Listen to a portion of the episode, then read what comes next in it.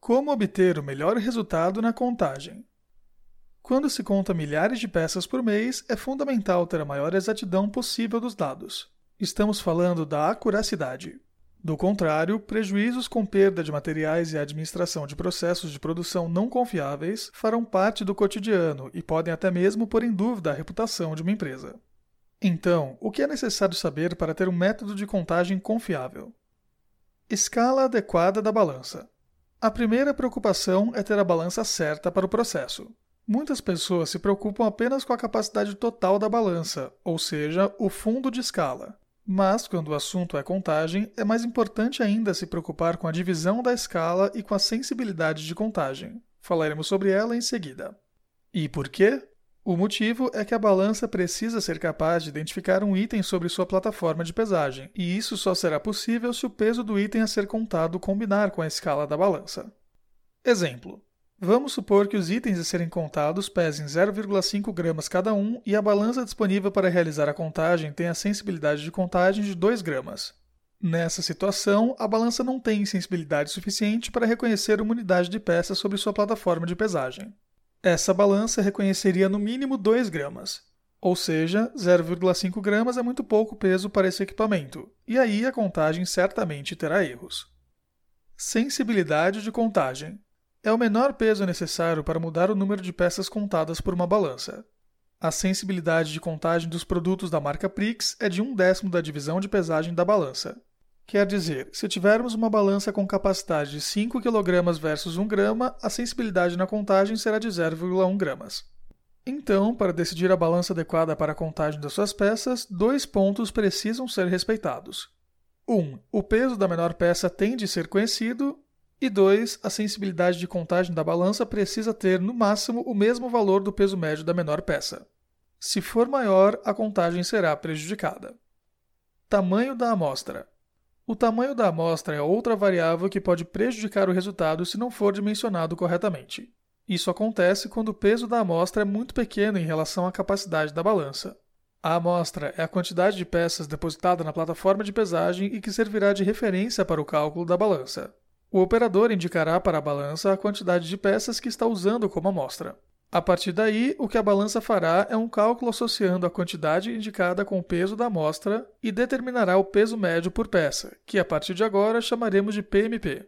Com isso, a balança terá condições de indicar não mais o peso, e sim a quantidade de balanças. Então, quanto maior for o número de peças utilizadas como amostra, maior será a exatidão de contagem. Qualidade da amostra. Uma amostra relativamente pequena também pode prejudicar no caso de as peças a serem pesadas tiverem pequenas diferenças de peso. Como comentamos antes, a contagem acontecerá pelo PMP. Vamos supor que a amostra utilizada para determinar o PMP representa uma média verdadeira do peso de cada peça.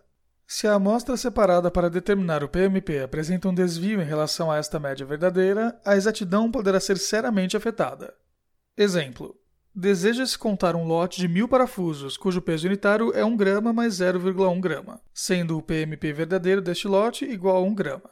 Para determinar o PMP, separa-se uma amostra de 10 parafusos e todos com 0,9 gramas. O PMP calculado pela balança será de 0,9 gramas. Quando a balança estiver indicando mil peças, terá 1000 vezes 0,9 gramas, que é igual a 900 gramas na plataforma de pesagem. Como o PMP verdadeiro é de 1 grama, o número verdadeiro de peças será de 900 gramas por 1 grama, que é igual a 900 peças.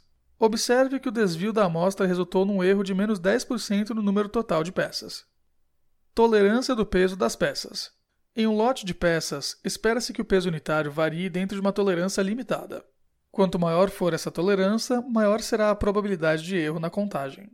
Para avaliar a influência deste fator na contagem, podemos aplicar a tolerância em peso das peças ao número de peças indicado pela balança. Exemplo: em um lote de 100 peças de 5 gramas mais 1%, o número de peças indicado poderá estar afetado por um erro de mais 1% de 100, que é mais uma peça. Portanto, o número indicado de peças poderá estar entre 99 e 101 peças. Quanto maior for o número de peças a serem contadas, menor deverá ser a influência da tolerância. Isto ocorre porque, na maioria dos casos, o peso unitário está uniformemente distribuído acima e abaixo da média. Portanto, a somatória das tolerâncias positivas e negativas convergem para zero. A falta de uniformidade no peso das peças é um importante fator de erro de contagem e depende exclusivamente do material e do processo de fabricação das peças. Esse risco de erro pode ser minimizado com os seguintes cuidados: aumentar o tamanho da amostra utilizada para cálculo do PMP, repetir a amostragem sempre que iniciar uma nova contagem em diferentes lotes do mesmo material. Peso mínimo da amostra é o valor mínimo de peso que a amostragem deve ter para atingir a faixa de cálculo do peso médio por peça, PMP. Normalmente, as balanças permitem ajustes para PMA de 0,2% de capacidade, PMA de 0,4% de capacidade. Porém, como dito antes, quanto maior for a amostra, menor risco de erro. Essa é uma análise que deve ser feita de acordo com o grau de uniformidade dos itens, que precisa ser conhecido. Com atenção a esses aspectos, certamente se criará um método de contagem confiável e seguro.